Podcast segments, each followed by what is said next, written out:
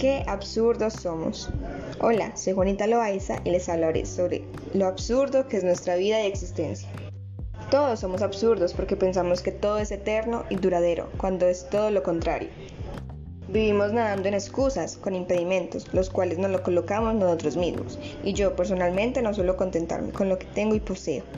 Lo absurdo nos libera, nos ata. Hay varias formas en las que manifestamos lo absurdo. La primera es el amor. Yo considero el amor como el valor, virtud o como lo quieran llamar ustedes, el más esencial, pero lamentablemente no basta con amar. El amor es lo que más absurdo nos vuelve. Porque no sabemos cómo amar, porque debemos amar falsamente para descubrir el verdadero significado del amor. Tantas relaciones que he tenido hasta ahora y aún no sé lo que es. No sé si lo han notado, pero necesitamos pretextos para amar y para justificar el amor, así como buscamos pretextos para justificar todo lo que hacemos. Qué absurdo pareciese que somos, incapaces de hacer algo, lo que sea, solo porque sí.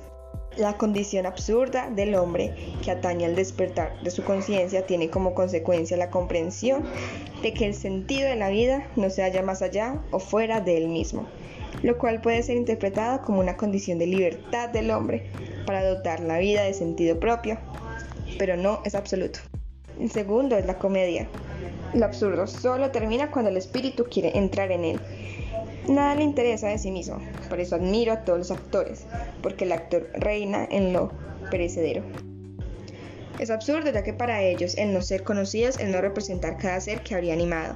Son efímeros. Sin mucho quedarán algunas fotografías, pero nada de su actuación como sus gestos ni nada de lo que era él. Siempre he considerado que representan maravillas, los destinos únicos y esas otras vidas que solo se quedan entre las cuatro paredes, pues son tan irreales que para este mundo lleno de personas sintiéndose reales sería la perdición. Son efímeros en un mundo efímero, todos tenemos un actor interior, pues vivimos vidas que no son nuestras, aparentamos ser quienes no somos. La tercera es la conquista.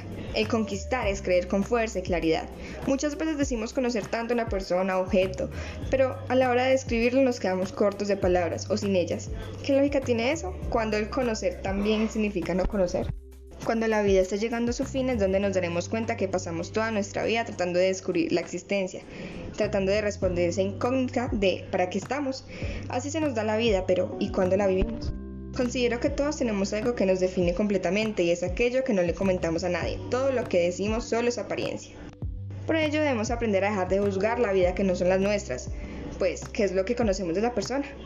Ya no quiero seguir teniendo la amargura de la vida, solo quiero la claridad, no quiero seguir contemplando, quiero la acción verdadera.